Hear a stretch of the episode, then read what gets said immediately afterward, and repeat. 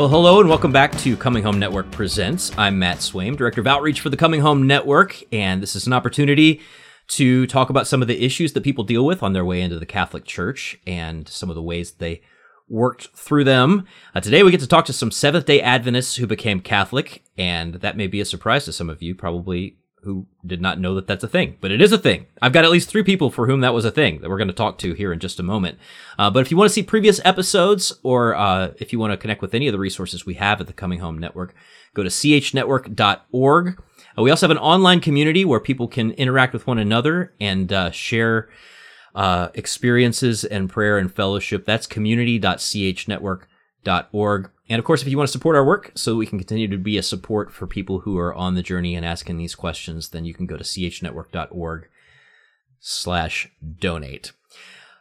All right, so I'm Matt Swaim. I mentioned me. Now it's time to introduce a couple of people. Actually, three people. This is a, most people we've ever had on one of these episodes, and I'm very excited. Arthur and Teresa Beem with us, uh, also Norman bin Yazid, and all of them have Seventh Day Adventist backgrounds. Arthur, Teresa, Norman, welcome to the show. Thank you. Thank you for inviting us. Thank you. Yeah.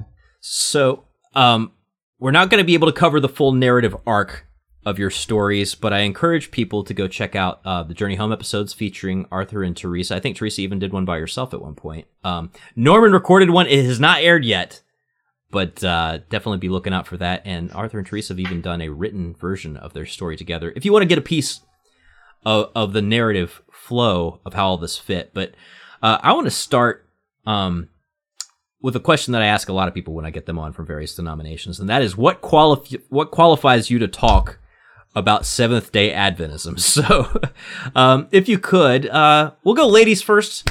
That's what we like to do most of the time. Teresa, what is your experience of Seventh Day Adventism that uh, really kind of qualifies you to speak on this topic?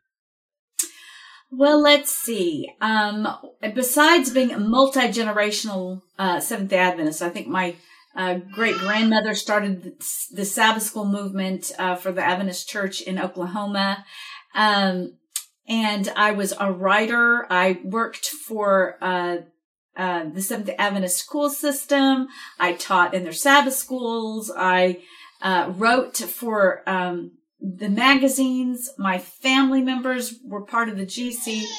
There's, it, I was deeply integrated into the church. I went all, both my husband and I went to, um, Adventist schools from elementary through college and we, we um, graduated from Southwestern Adventist college in Keene, Texas, which is, um, a mecca for Adventists. It's, I think it's almost a fully Adventist, um, little town. I mean, there's some non-Adventists, but it's it's thought of as an Adventist town.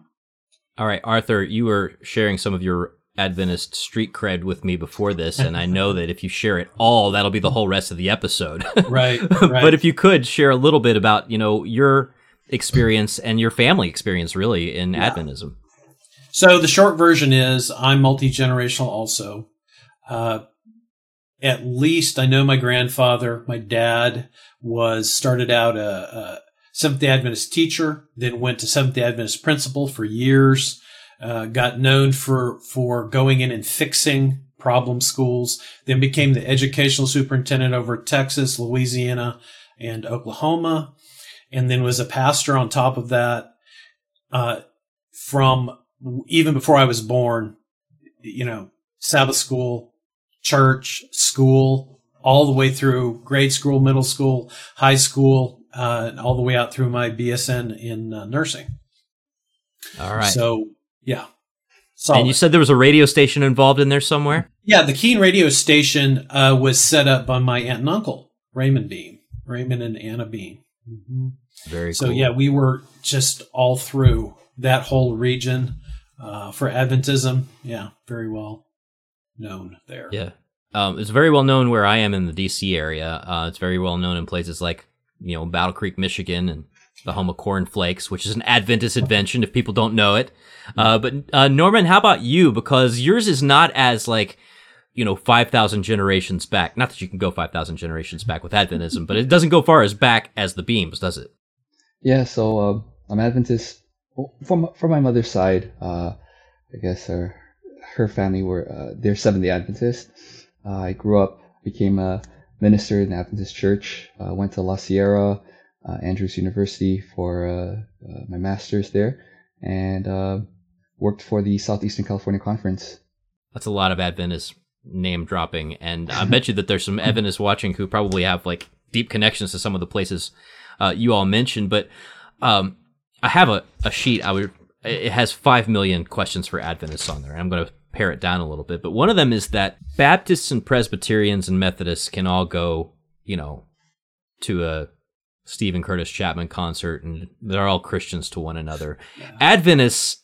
I mean, Norman, were you aware that you were not like other Protestants? I mean, like, did you have a sense that Adventism was like different than other kinds of like, you know, I don't know, let's say like evangelical Christianity? Yeah, certainly. Um, for one, worshiping on the Saturday Sabbath, right?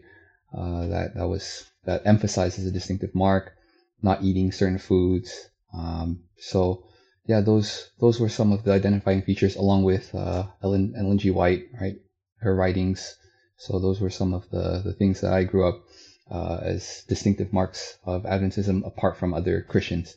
Now, when you were experiencing this call to ministry, I mean, what did that look like for you as an Adventist? Like, what did you think that you were going to be doing? What did you um, believe that God was calling you to do in going into ministry as a Seventh Day Adventist? Yeah, I guess more about yeah preaching, um, preaching, uh, preaching the Adventist message, and um, taking charge of a church, uh, but I, I, I actually pursued um, I pursued ministry. Sorry, uh, more because I, I, I, I love the intellectual life, um, reading and, and studying. So that was the way to pursue this um, this interest further. Yeah. So we've got we've got that going on now. Arthur and Teresa. Uh, this is a lot more um, in your family and, and, and coming down. Your education is coming from generations of, of Adventist experience. Um, Arthur, for you, and Norman, you hinted at some of the stuff, Sabbath worship, diet. Like, what do you remember about dietary stuff and other kinds of rules that that were that probably made you like a little bit different than the other kids on your block? A lot of bit different, yeah. a lot of bit different. Um, I think looking back, I think it's it's the checking every solitary label you you look at in the store to make sure there's no lard in it is like the number one thing you look for. And, you know, I was raised right when the first Vegemite started to come out. So that would be another very significant thing that, uh, kind of, you know, all your friends would laugh at you like fake hamburger. What in the world is fake hamburger? You know? And uh, now it's like so, the hottest thing going, right? I mean, exactly. now you guys are so far ahead of the trend. There was yeah. Beyond Burger back then. Are you kidding me? That's right. And it was called TVP back in the 70s where it was hard textured rocks. vegetable protein. Oh, yeah. Yes. Yes. So for me, the dietary was huge. The fact that you couldn't go outside and play on Saturday with no real particular explanation for it. I mean, they, well, it's Sabbath and it, it never was a, a, like a real explanation. And so for me, that would, some, another thing that was very significant was that separation of the Sabbath separation from life. You just was just well. Different. There are plenty of Christians who are not Seventh Day Adventists who get a lot of rules and no explanation. yeah, and there are a lot of people who right. Um, get a lot of rules and they're like, "Well, we'll we'll put on a good face for the church people, but we're going to do our thing at home." Uh, Teresa, if I recall correctly, that was more of your approach, uh, where you would drink Dr Pepper, but just not in front of fellow Adventists. Oh yeah. You know how in this in the spectrum of uh, uh, Catholics, there's quite a spectrum. But when you talk about the liberal and um, uh, conservative Adventists, there's not quite the spectrum because you know he wasn't allowed to have Dr Pepper. Right. Absolutely, that was a no-no. Uh, but our family was wild and crazy, and we went out to eat on we went out to eat on Sabbath, and um, we we ended up well occasionally we would eat meat. Right. And so, um, anyway, so, uh, yeah, we were, we were very, very wild. As a matter of fact, his, his parents didn't particularly want me to, him right. to marry I was, me. I was, I was the so Orthodox wild. Adventist, which, which I grew up totally Orthodox. She was the very, I don't want to say wild, but it, it was definitely more evangelicalized, you know? Sure. Kind of like the people in California, right? Right. yes. Right. yeah, I was going to ask about about that, Norman, and your own experience. Like, uh, and maybe you can explain too where some of this dietary stuff comes from, because you know maybe people have met, uh, you know, messianic Jews, uh, Christians who are sort of messianic who keep like kosher laws. But where's it coming from for an Adventist? Like this whole idea of the dietary question, and and really kind of the the question of uh, a real focus on health in general. Yeah, so comes from well uh, Leviticus 11, right? That's the one of the the big um, verses or chap Bible uh, chapters that's used. It lists all the sort of clean and unclean foods. Uh, the uh, the story of Noah, uh, how Noah had to bring I think seven pairs of clean animals, and you know, uh, uh, so that that those those passages in, in Scripture are used as as justification um, for that practice.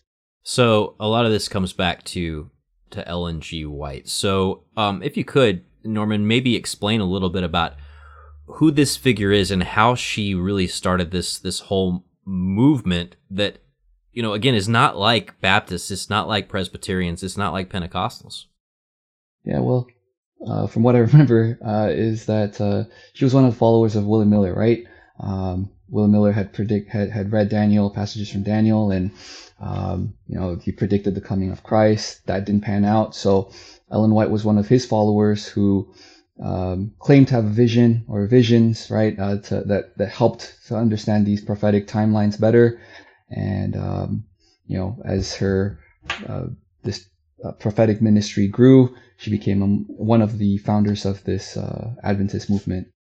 Yeah, I'm I'm glad you brought up the William Miller part of it because there are a whole bunch of movements that kind of come out from the Millerite uh, world and also from really that whole era in American history. It's it's amazing how many religious movements uh, in the United States spring up. Um, you know, Mormonism is is from that world too, and Jehovah's Witnesses and, and many others.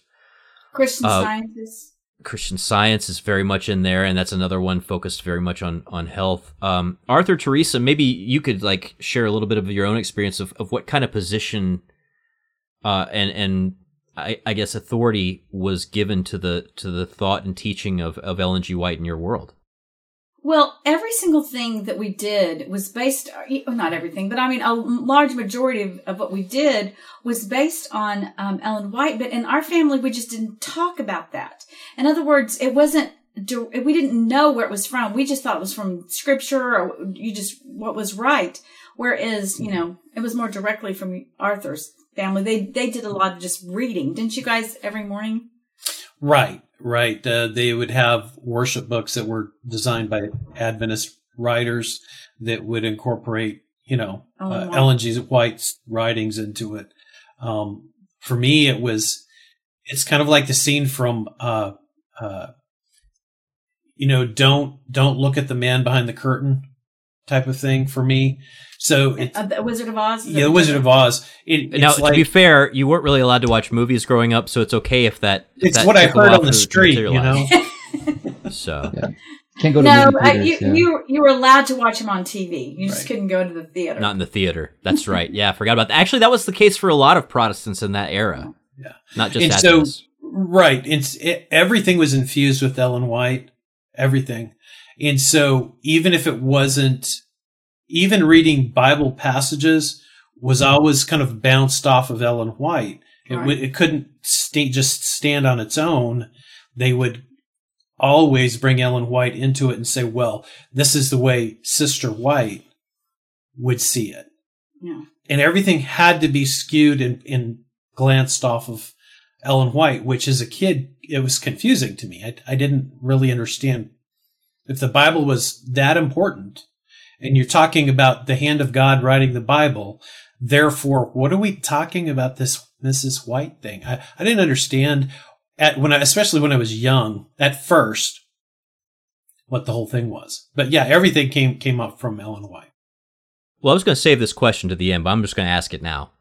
Uh, so there are Protestants who, uh, a great many of them, are sola scriptura adherents, uh, right?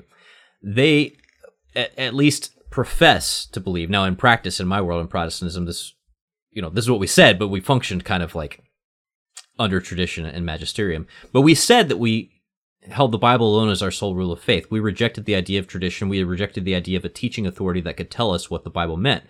Um, you know, Norman, for you as an Adventist, like you had a magisterium, didn't you? I mean, Ellen White essentially functioned as your magisterium, correct? Yeah, uh, essentially. Uh, I mean, it. Uh, they're always very careful to, you know, uh, emphasize sola scriptura, but if if you had an interpretation that differed from Ellen White, if you saw things different from Ellen White, you had to fix your interpretation. Uh, there was no question of, you know, uh, finding mistakes in her or or acknowledging anything, any mistake that she might have made. So, um, it, it, in fact, probably the Adventists are stricter about uh, adhering to Ellen White than maybe we are with uh, some of how do I say some of the Pope's you know sayings and, and, and writings. So. That's oh right. yeah by far. Now, was there a you, just to kind of put this in context, since you mentioned the Pope, was there like a successor to Ellen White, right, or was it just Ellen White? Ellen White, just, just Ellen White. White. Ellen yeah. White. Yeah. Which leads to a very interesting situation that I will save to the end, and that is, you know, how much of Adventism rests on the credibility of of one person, uh, which is a very precarious thing. Um, you know, Mormons are in a similar similar situation. The Millerites were, by the way, and when Miller's credibility fell through, the whole Millerite thing fell through. But um, I want to talk a little bit about something that a lot of those movements that all sprung up in that era have in common: Mormons, Jehovah's Witnesses, um, and and a bunch of others. A lot of utopian like restorationist movements, and that is this idea of a great apostasy. Um, what was your impression about like what happened to the church after the death of the last apostle? Um, I'll start with you, Teresa. Adventists believe that the church immediately went off the rails. They do not believe. Uh, when I was young, I don't know about you, Norman. Maybe in a seminary it was different when you were there, but um, when we grew up, uh, the Adventists absolutely rejected all the church fathers. They did not yeah. accept the church fathers as legitimate. They accepted them as Catholic forgeries, and so uh, they they were immediately yeah after the the apostles we went off the rails. Was that pretty much your understanding then, Norman? Yeah. So um, uh, I think uh, Const- Constantine was the one who right who said to sort of ruin it all, and he was the one who implemented the Sunday law, uh, you know, Sunday worship, and uh, all of these uh, deviations from the original faith. Um, but yeah, uh, that's pretty much um, you know, the experience. We did we did learn about the early church fathers in, in seminary, but they were kind of just a historical curiosity. Um, the professor never kind of made the connection between, you know, why we had to study them and what their connection was with us, let's say as Seventh day Adventists. So when you read in 150 AD, around 150 AD, which is, you know, nearly 200 years before Constantine, uh, and the Council of Nicaea, you read Justin Martyr saying that Christians are worshiping on Sunday uh, because that's the day that Jesus rose from the dead, and um, you know he connects it even with like the creation. Uh, when you read that and you find a source like that that's that early, so Justin would have been alive during the lifetimes of the people who were taught by the apostles, and Justin is saying this is what we have received, as though this is coming from something authority. Like, what would you have done with that? Like, what would you have said about what Justin Martyr's deal was? Um, I can tell you when I wrote the book, it's it's um it's okay not to be Seventh Adventist. I actually wrote to uh, a lot of uh, Adventist um, pastors at the high level. I even wrote Randy Roberts, um, who's the pastor of the Loma Linda Church, and I said, "So what is what is the thinking of of the church?" And um, the, because the church, Ellen White wrote that these were uh, these were apostate writings. In other words, they were falsified. But I, uh, Randy Roberts did say that they're now becoming more and more acceptable. So I know that there's been a gradual change in the uh, Adventist acceptance of those. So the fact that you even brought them up, they brought them up in your seminary training. They did not bring them up in seminary training, you know, when we were young. Uh, they were just considered absolute uh, apocryphal writings. Right. Yeah, Norman, yeah. you were saying? Yeah, I mean, uh, most likely the justification would be, oh, it's not in the Bible, so you know you can just kind of dismiss it. All right. So before we move on, uh, do you have any questions for each other? I did remember watching your testimony. You know, when when I was kind of learn, curious about the Catholic faith, and uh, I remember a, the abortion question was a big one, right? Like, yes. why was that a why was that sort of a a big issue for you at the time that kind of propelled you to look to Catholicism? Yeah, and to, if you could clarify what uh, Adventists believe about abortion. Well, I mean, you should know you went to La Sierra, Norman, and La Sierra is dedicated. They have a building dedicated to um, the foremost abortionist in the world, who's a Seventh Day Adventist. At least he he doesn't anymore. But um, what's his Allred? Uh, Allred, Dr. Allred, and okay. so uh, he, I. I thought that our church was pro-life, and then I, in high school and then in college, I started hearing about um, young girls getting abortions, Adventist mm girls getting abortions. And then uh, one of our uh, OBGYNs uh, offered a free abortion to one of my friends because she was okay. un- unwed. And that started me thinking, okay, what is going on here? Adventists okay. are, and then I found out they, they were not just a little bit involved. They were, they f- filed amicus uh, curiae briefs. briefs with the uh, U.S. Supreme Court over these things. I mean, it's one of the foremost um, uh, areas where they pushed abortion was in Hawaii, and it was the Adventist yeah. Church there, and uh, the Adventist Hospital there, yeah. and um, so I mean the the church has been very very involved in, and I was horrified I could not believe that this church that claimed to be the remnant that kept the, uh, the, the Ten Commandments, that's their big, that's their big spiel is that they keep the Ten Commandments. And, uh, then they uh, looked askance at abortion, the murder of unborn children. And I couldn't find an Adventist. I just freaked out and started asking around. I couldn't find an Adventist that was pro-life including in my own family, yeah. because they were so scared of the Sunday law. They said if you get mm. politically involved in any yeah. way, shape, or form, see, Norman knows what I'm talking about. Look at his expression. if you, this is why involved, I wanted you to ask questions of each other because you guys have got some some some shared experience here. Oh, absolutely. I'll, you, you, can almost tell who's an Adventist, and if you're walking in the mall, it's like there must that's an Adventist. But um, the the Adventist Church ha- has been very pro-choice until just lately. And um, that just horrified me. And the more I got closer and, and, more and more involved, we we started the very first. My husband and I started the very first um, Adventist pro-life movement called Adventist for Life, and I was the president and founder. And um, it, you you cannot believe the how deep this fear of us as Seventh day Adventists getting involved in politics because mm-hmm. they said the minute we try to step out and say uh, abortion is wrong, that's going to open up the door for religious persecution of Adventists. Yes, yes. Which which is the Sunday law. Yeah, that's the big yeah. boogeyman in the room. That yeah, ten thousand pound gorilla in the room is the yeah. Sunday law. Yeah. Well, help us understand this, um, because some people are like, "What are you? What are you talking about? Like the government's always going to be, you know, at odds with the church, and you know, Christianity and the state are always going to be in tense terms or whatever." It's a different level for Adventists. I wonder if you could explain that, Norman. Like the fear that might be going along with Adventists, and like that, what kind of fear of reprisal is built into that that worldview and that theology?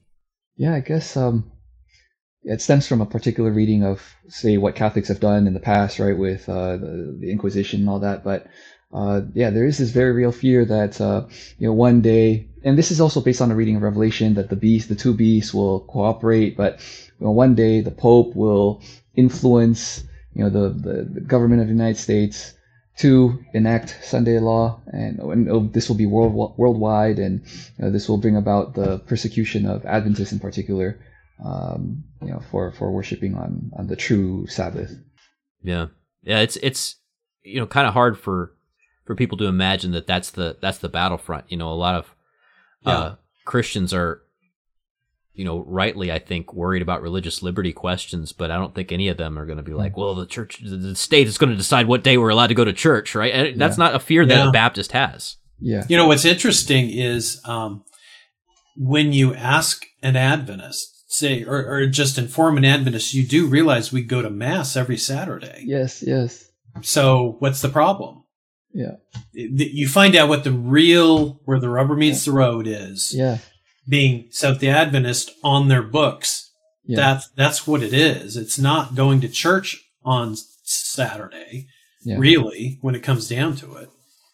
But Yeah. they don't know Well, how to answer that one because they've always been told we're just these apostate Sunday worshipers, you know. Yeah, yeah. They don't they don't know that we do worship on Saturday too, and every That's day right. actually, right? And every day, yeah. Yeah. all all the days. But I want to Yep. get to something else too because um it's also tricky for people to leave the Seventh Day Adventist world because uh, Arthur, when you say on the books, you're not talking about in like some abstract way, right? No. Physical books of Adventist books. Um, in her, in, in Teresa's book, It's Okay Not to Be a Seventh Adventist, there's a part in there. Um, I used to work with a guy who his son was in Vietnam and took great pride because he would, he would plant booby traps and he got so good at it that they would bet to see which direction they could blow the guy. I'm going to blow him northeast 100 feet or whatever. Well, basically you felt coming out of Adventism, I felt that way. Every exit is mined in some sort of way of fear. It's mined with some sort of fear, uh, of fear of you're going to be deceived. It's just all a deception. And so th- there- it's, it's a lot of fear base. Well, Ellen White makes a uh, prophecy that in the last days, right before the Lord comes, there's going to be a great apostasy in the Adventist church and great lights are going to fall. And not only that, but uh, the, the people that leave Adventism are going to be the spearheads of those that persecute um, Adventists in the last days. And now So- qualify persecute. Well, we're going to lead Kill. it. Yeah, l- Yeah. right. Kill. That's right. We're talking physically kill them. And so, Yeah. according to Ellen White, see, all they have to do is say, see, according to Ellen White, you guys did exactly what she said. Right. See, th- we, we fell to exactly, we've proven Ellen White to be true because we leave Adventism. And so they use this against us. Um, and so it's very, very difficult because, especially becoming Catholic, Right. you know, uh, because that was her prediction. And so I keep telling um, my Adventist friends and family, don't worry, I've got my eye on that Sunday law. I will tell you if the Pope or somebody, because I love you guys, and I'm not gonna, I'm not gonna let it us persecute you. Uh, Norman, do you have anything to add to that? Yeah, I mean, I remember uh, in sermons, a lot of sermons, especially when uh, sermons pertaining to the the, four, uh, the the Sabbath commandment, they'd always take these quotes from the Pope or some or an encyclical or some some Catholic writing out of context, you know, to kind of uh, hint that you see, look, this is what they're planning all along, and uh, this is what they're trying to usher in. So um, the the fear is reinforced uh, quite regularly, I'd say. All right. Well, Agreed. we've said enough things about like all the, the the the baggage that you bring, you know, with you. But let's talk a little bit about the fact that you're all still Christians who have Christ at the center of your life. So obviously, something that happened there was formative and and and made you want to pursue where Christ was leading you, no matter where that that was. Arthur, I wonder if you could maybe speak to that kind of formation that you got and and how it really formed you to take the words of Christ and and I mean the Sabbath is just one example. The commands of God seriously. Well, yeah, yeah, that's actually a miracle in and of itself. The whole whole process for me was a miracle. Was the thought of of uh, of Christ, His life, death, and resurrection, right? meant meant a lot to me. I didn't understand it. It never was particularly under uh, explained, um, but it meant a lot. Uh, authority meant a lot. Uh, Adventists take a lot of authority, well, all their authority from Ellen White. So for me, um, the th- there are things that Adventists do that are strangely like Catholicism. you have the Pope, you have Ellen White, you have the Magisterium, you've got the General Conference and, and the Union and all of that, that everything kind of filters down to the masses, so to speak. Uh, uh, and so for me, when I found, or even started to think about Catholicism and, and being informed from actually good Catholic uh, sources, it made me look at where I came from and said, oh, they just, they basically are just taking from Catholicism and plugging in their own people to the structure of Catholicism. um, so for me, the the uh, the um, not piousness, but the devoted the devoutness. That's the best way to put it. Very devout, um, and generally kind. Uh, you know, very kind group of people. You know, um, that to me meant a lot. But it, it, the the authority status really is what got to me. So once I hit and even saw any truth about Catholicism, I was like, wait a second, they've been around longer than 150, 200 years. Mm-hmm. How I wonder how long they've been around. And then the ball started rolling there for me. Yeah. how about you, Teresa? Deep in history. Yeah. Well, from the time you are uh, in what they call cradle roll, if you're a mm-hmm. toddler and you go to Sabbath school and you hear that one day you're going to have to give your life for the truth. And even though it is Sabbath for them, mm-hmm. you you do have they instill such a love that you are prepared to go to mar- martyrdom for your mm-hmm. beliefs. Mm-hmm. And when you associate that with Christ and, and instead of, if, if you at all incorporate it into Christ himself, then that teaches you wherever truth is, I'm following it mm-hmm. and I'm going to die for it. That's, yeah. And I really do believe that is one of the reasons Adventists probably will make the best Catholics. so. Yeah. Well, there's a bias in this room on that question, so uh, I don't want to dwell on it too long.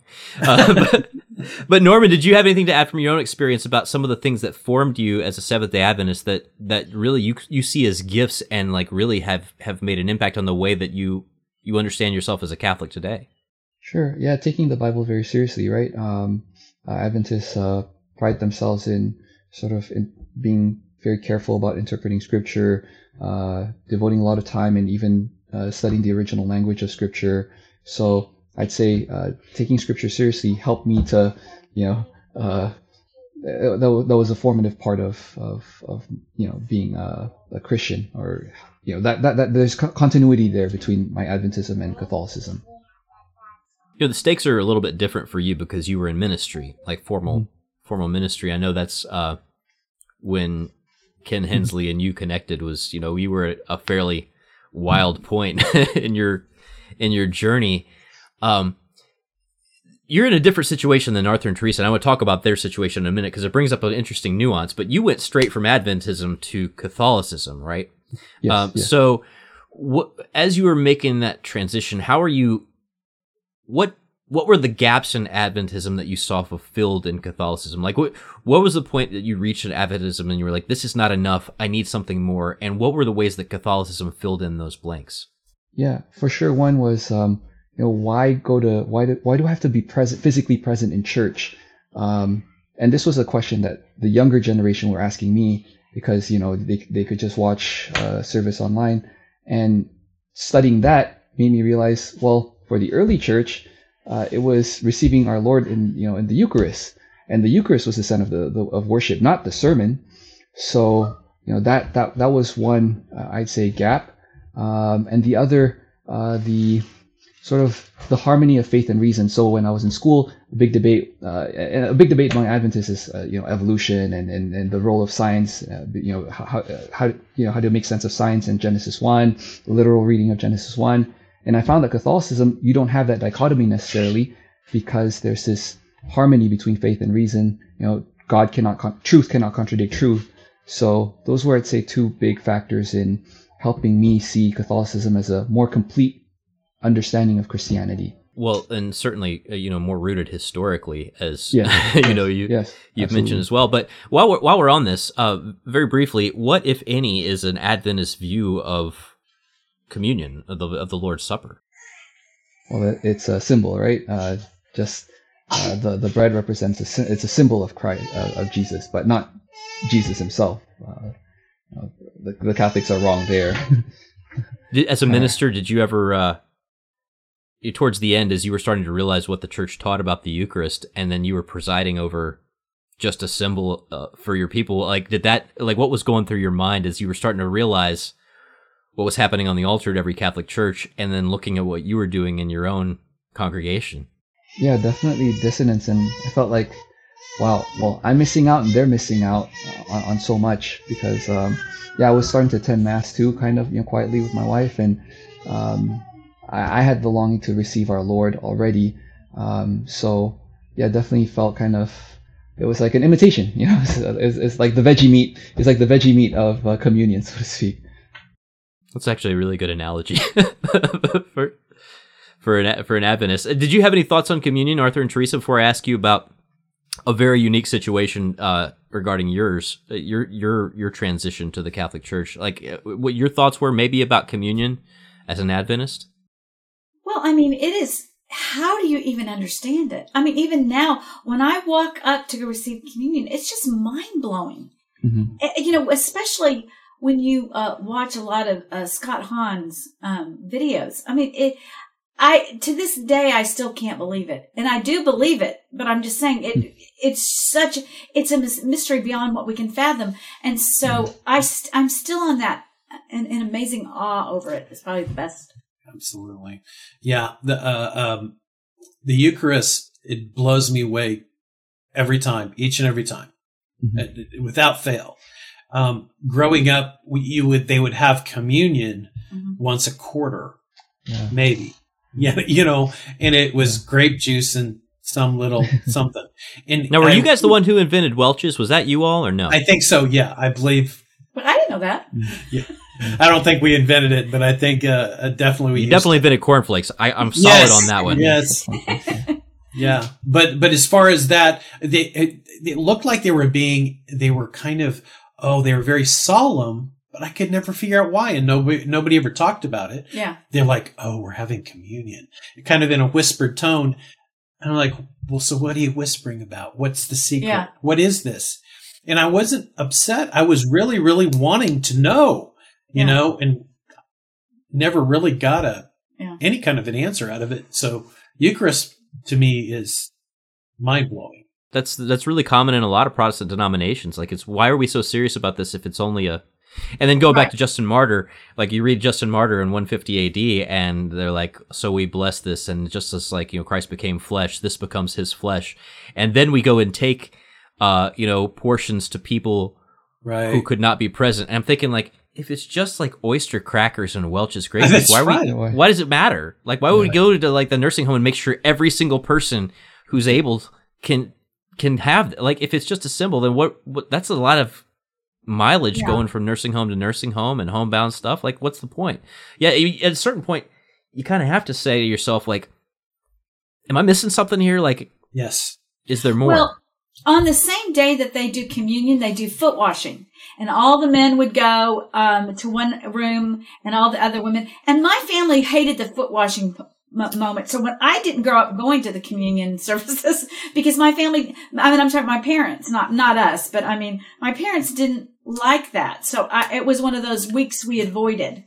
to to church because it's not an obligation in Adventism. Yeah. If you miss church, it's it's not a big deal. You can just Yeah. you know Yeah. I don't know any congregation that calls it a mortal sin like Catholicism does Yeah, to miss yeah. church. Uh, so the thing I wanted to ask you, Arthur and Teresa, is that you left Adventism, but you didn't go immediately into RCIA. You you Right. you shopped around a little bit. Um, having been formed in Adventism, like how quickly did you realize the deficiencies of like Protestantism in general once you went from Adventism to kind of like general Christianity? I, you know, my reason for for going at first, I just wasn't looking. We we had an eight year period from the time we put our um uh, resignation letter on the, the desk of our pastor to when we became Catholic. And for me, I just wanted to. We I had been so afraid of other Christians. They were they were the apostate Protestantism, and I didn't even think about Catholicism yet. I just wanted to go meet all these people I was going to get to know in heaven. I, I went and saw every single, and I wasn't really looking for a place to land. I had no intention of ever joining another church. I was just like, no, I'm going to love every single, I'm going to go to Lutherans. And I did for, for eight years. We looked around and then it was actually my sister who is a, a reformed Calvinist, um, or reformed, um, reformed, I guess is the name of it. And, um, she said, "No, you can't do. That, that's not a good example to your children. You've got to, uh, you've got to find some place to, to stay." And that was when I became serious. And um, we had been to every other. We had studied all the theology of all of them, just just to get to know it. I mean, not so we had to even make a decision. And um, we finally just said, okay, well, if we're going to actually settle, we have to check everyone out but because she was right, I thought she was probably right, and so that's when we looked at the last few little well, you know, Orthodox. The last Catholics. one was Catholic on and, our list, and of, we we didn't want to do it. No, we we were no, we really, Lord, we don't want to do that, but we're like, okay, if we're going to fulfill our part, we have we have to do this. We have to check them all out. And uh, I just couldn't believe it. I mean, within weeks of being in, uh, talking to uh, uh people online and and um, and going to RCI, we knew it was right. Every single thing in the Bible. I mean, you read the Bible as as an Adventist, but you don't understand it, and then mm. all of a sudden you start talking to Catholic, and it all fits perfectly history together. fits for once and you don't have to try to make history fit it all it all fits and so it didn't take us very long to realize Catholicism was correct. Yeah, it's interesting because uh, a lot of Christian traditions have really strong basis in the scriptures for a lot of things that they believe, but there's also all these kind of like weird spots in the Bible that you're like, ah, it's probably not important. You know, yeah, and they just kind of move on past it. But you know, going back to Justin Martyr, we've we've started a series with um with with Ken Hensley and Kenny Burchard on the Mass, and we've gone back through this passage from from Justin Martyr, and there's this piece in in well, quite literally in the Mass where Justin Martyr is saying that you know before everybody receives right before the final Thanksgiving, like everybody offers each other the kiss of peace, and that so directly connects with what you see in Matthew five when Jesus says, you know, if you have anything against your brother you know, leave your gift in the altar at the altar and go be reconciled to your brother and then return, right? right? And there's like that's like built into the mass. Yeah. Right? And yeah. and it, there are all kinds of things like that throughout the course of of the scriptures that that for me um I just didn't have a place for as, you know, a Wesleyan, Methodist, Nazarene, Free Methodist guy and and I imagine, you know, if you're viewing through the, through the lens of just just Ellen G. White that's that's the case for you um as well, but Norman, for you, and I'll ask this of you uh, in a moment too, Arthur and Teresa. Like, what was one thing that was water in the desert for you when you discovered it about Catholicism? We already talked about the Eucharist, right? And we could talk about that probably for the whole rest of the time. But like, what's one thing that when you discovered it in Catholicism, you were like, "That's what I've been missing. That's what I've been looking for." I'd say the connection between the life of the mind and the life of and the spiritual life. Uh, just the the rootedness of Catholicism. Like Catholicism fulfills sort of our deepest intellectual longings, our deepest spiritual longings, and you don't have to you don't have to divorce the two. So um, when I you know just encountering all these uh, the early church fathers, Saint Thomas Aquinas, you know, for me, yeah, that was that was my water in the desert, really. Yeah, well, you also, if I recall correctly, found some of my buddies, Flannery O'Connor and J.R.R. Tolkien and yes, some others. Yes, yes, Is there a Seventh Day Adventist literary tradition, or was that like a Seventh Day Adventist imagination, or was that something you found like in Catholicism that wasn't really a part of where you were coming from? Yeah, no, there's not. I mean, there's nothing. There's no real distinct Adventist literary tradition outside of Ellen White. Um, so yeah, to to encounter this, you know, this long tradition of, of of art of uh, philosophical and theological and literary engagement. That, that was that was uh, beautiful. Yeah. How about you arthur? You know i have to agree with you. Mine would have been cs lewis and hmm. uh, uh, tolkien and um, chesterton? uh, what's that? Chesterton? What's chesterton. Thank you. Yeah you knew it. Well we had uh, to we have to we have to do a checklist every there's we have to mention Chesterton once per episode. So uh, yes, yes, there you go. We got that. We're done here. And and so for me, it came down to authority. It, it just came down to authority because when that when that hit me, it hit me like the millstone, proverbial millstone, because it. Then I look back at what Christ was saying and saying that makes sense now. Mm-hmm. He's teaching his apostles. That makes sense now. He looked at Peter and said, Peter, you're the rock. That makes sense now. Mm-hmm. And it's just, it's just all the dominoes just ripped like mm-hmm. you see online, those million domino fall. That's, that's what happened with me. And so when I started to read Mere Christianity and, and all these other things, it's like, wow, that, that was, that was the water in the desert for me. How about you, uh, Teresa? Uh, you may want to edit this part out because I'm going to be really honest. That's okay. Um, uh, take a deep breath. Make sure you got well, your hair. yeah. um, I was tired of everybody in the world telling me I was wrong because I loved being a woman. I mm. loved babies. I wanted to save babies. I wanted to have lots and lots of babies. And I had been raised by in a bunch of second wave feminists, um, a, a mm. world that hated motherhood mm. and hated everything about the differences between women, men and women, and were mm. pushing equality and pushing equality, and I hated all of that. And the truth is, Catholicism aligned with what I wanted to be so badly as a woman. It told me it was okay to believe that abortion is wrong because everybody in the in the Adventist church had said you're crazy, you're a nut, you are obsessed. And I wanted to have eight children more than anything. And all my Adventist family uh, on both sides, um, except for my mother, because she had six, uh, told me, "I'm uh, stop it. You're you you are uh, you're, being bad. Irresponsible. You're, you're irresponsible and you're bad." And Catholicism taught me that every instinct of a as as a woman that I hmm. had was what God had intended, and it made me finally have that moment of uh, God accepts me for who I am. He created me that way. So that's my answer.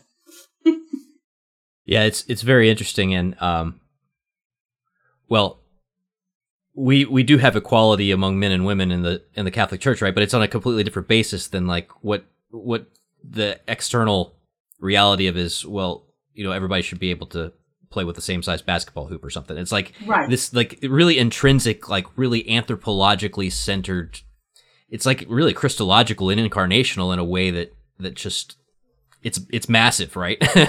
Theology of the body does not exist in other worlds of, of Christian thought like it exists right. inside the, the Catholic Church. But this brings up a question I did not intend to ask about, but I'm going to ask about anyway. Um, and that involves Our Lady because it's one thing for you to be founded by John Calvin or Martin Luther or, uh, you know, one of these men, right? Y'all were founded by a woman. so yeah. I wonder how your barriers or openness to the idea of, um, of Mary's role in the Catholic Church like what was that like for you uh, was that an obstacle was it was it less of a problem norman uh, when you were thinking through what the church teaches about mary um well, for one, when I when I found out that uh, we don't worship her, that Catholics don't worship her, that was one big obstacle cleared. And you know, understanding that the Hail Mary is a prayer that comes from the Bible. These are God's own word. God, this is God addressing Blessed Mother Himself. So that was a big obstacle removed. And yeah, for some reason, I gravitated towards the Rosary. Uh, I start praying the Rosary, you know, every day before conversion. Um, and I think that's also partly from my Muslim grandfather who would pray his version of the, the beads. So, um, yeah, the, I, I, I say that this one is a grace. I can't say it's sort of anything on my end. This is, I think, just a, a gift from God that uh, I uh, gravitated towards this uh, this devotion. How about you, Arthur, on the Mary question? That was a tough one for me because I wouldn't say I was a misogynist, but I, I definitely nobody had... would, Arthur. To be fair, and that's exactly what a misogynist would say. that's so. right. that's hilarious. Yes, that's right. So for me, it was a big deal. And the funny, this is the funny thing. The first time we went to EWTN, the little lady behind the counter comes up and she, she, we're looking for anything. We're just like buying everything. We're just having such story. a wonderful time. and she brings up this brown scapular. I had no idea what a brown scapular was. She goes, Oh, here, you really want to do this. I was like, What is it? It's a brown scapular. And she goes, Here, just follow the instructions. I was like, oh, Okay, all right, fine. You know, so I followed the, I didn't even know what I was doing But I mean, it was definitely planned. This, God planned this for me because he knew how I, how I felt about the whole Ellen White thing. And it was difficult, even though, but, but because of the authority that I had come into the church with, I respected my devotion to, you know, the whole process you do for the brown scapular. I, I stuck with it and it's, it's, absolute blessing, absolute blessing. But it was it was tough. It it was not easy because of the Ellen White issue.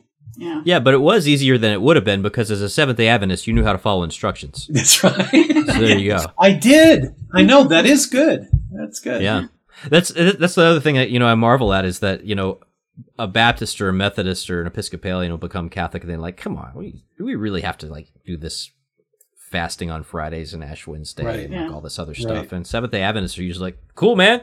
Right. right? It's not a, not a big deal. Um, last thoughts on Mary from you, Teresa, before I get kind of to the the last thing I want to ask. Uh, Mary was a pretty difficult problem for me. I I had resentment towards Ellen White, a lot of resentment towards Ellen White for messing up and uh, creating a bunch of wimpy Adventist men.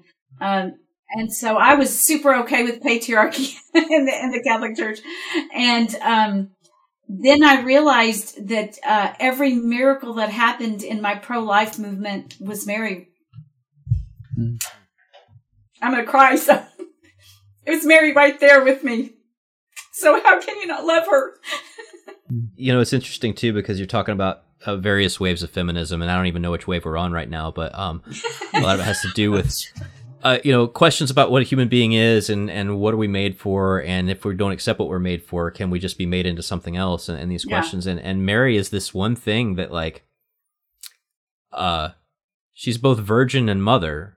Mhm. And those are the two things that are like kind of the worst thing you can be, depending on which way of feminism you're referring to, right? Yeah, Uh, so, so there's that. But uh, again, it, there are people who don't understand this from the outside, and they think that we're like just a bunch of rule following people who never have any fun and don't realize that this is like life giving. it's Oh, like yes. yeah. it's it's the fully you feel more human than you've ever felt. You're like, finally, Yeah. I'm. I can I can Yeah. be a human being and not feel That's like I have to like just That's respond right. to whatever like everybody's like ticked off about right now um or That's reinvent right. myself um and we've talked about this in some of the other episodes like you know try and reinvent the you know the whole gospel just to like appeal to like one generation of people right it's no it's like this thing that this this stream that's deep and wide and and it's relevant to everybody in every age um yeah. but that being said, we have a few Seventh day Adventists who do watch our shows, or I don't know if they watch them. They certainly comment on our videos. and they probably watched this far and said, come on, I still do not buy it. You guys were never really Seventh day Adventists to begin with. You guys are exactly what Ellen White prophesied would happen. You're Yeah. probably going to, like, you know, track our IP addresses and come get us in the middle of the night, throw us in a sack, and who knows where you're going to take us? Maybe to the Vatican. I'm not sure. Uh, what would you say to someone who is that uh, I would say, you know, honorably loyal, right, to their convictions in some ways, right? That's an honorable thing to be loyal to your convictions. But just to say, just give them something to maybe think about or chew on. Uh, Norman, what would what would be one thing you'd ask them to consider? uh, who is Jesus? You know, like is is he is he truly the Lord of the Sabbath? Right? Is he the fulfillment of the Sabbath? Is he the one who fulfilled the temple institution? Right? Or is he just someone who's subject to these uh, institutions and laws? Right? Is he the fulfillment or the one who's subject to them? And um, I, I think if we read the New Testament, uh, it's clear throughout that Jesus is the Lord and, and the very fulfillment of you know the Sabbath, the temple. So yeah, that's one one one one um, sort of uh, idea maybe I'd have them consider and reflect on. How about you, Teresa? Well, uh, I'm going to be flippant because I'm going to say, I promise you, Adventists, I will tell you if I see anything about your your uh, impending doom, and I mean that very honestly. I, I love my Adventist family and my friends, and I'm not going to throw them to. I'm not going to throw them under the bus, but um, you know, Arthur and I make YouTube videos explaining the story of the Sabbath, um, and I urge them to watch that. And um, I don't, I just don't know what to say to Adventists because they see everything as a deception. and um, just to let them know we love them. That's really hard for them to accept. The Catholics, we love you. And that's what I would say. How about you, Arthur?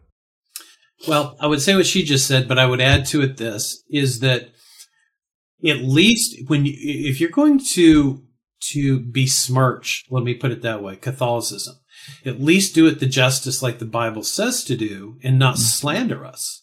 At least when you go to research Catholicism, you come to Catholicism to research. You don't go to Jack Chick or somebody like that to research Catholicism. And that's what they do. And so they, they're this endless circuitous cycle of, well, this pastor in Adventism wrote something against us.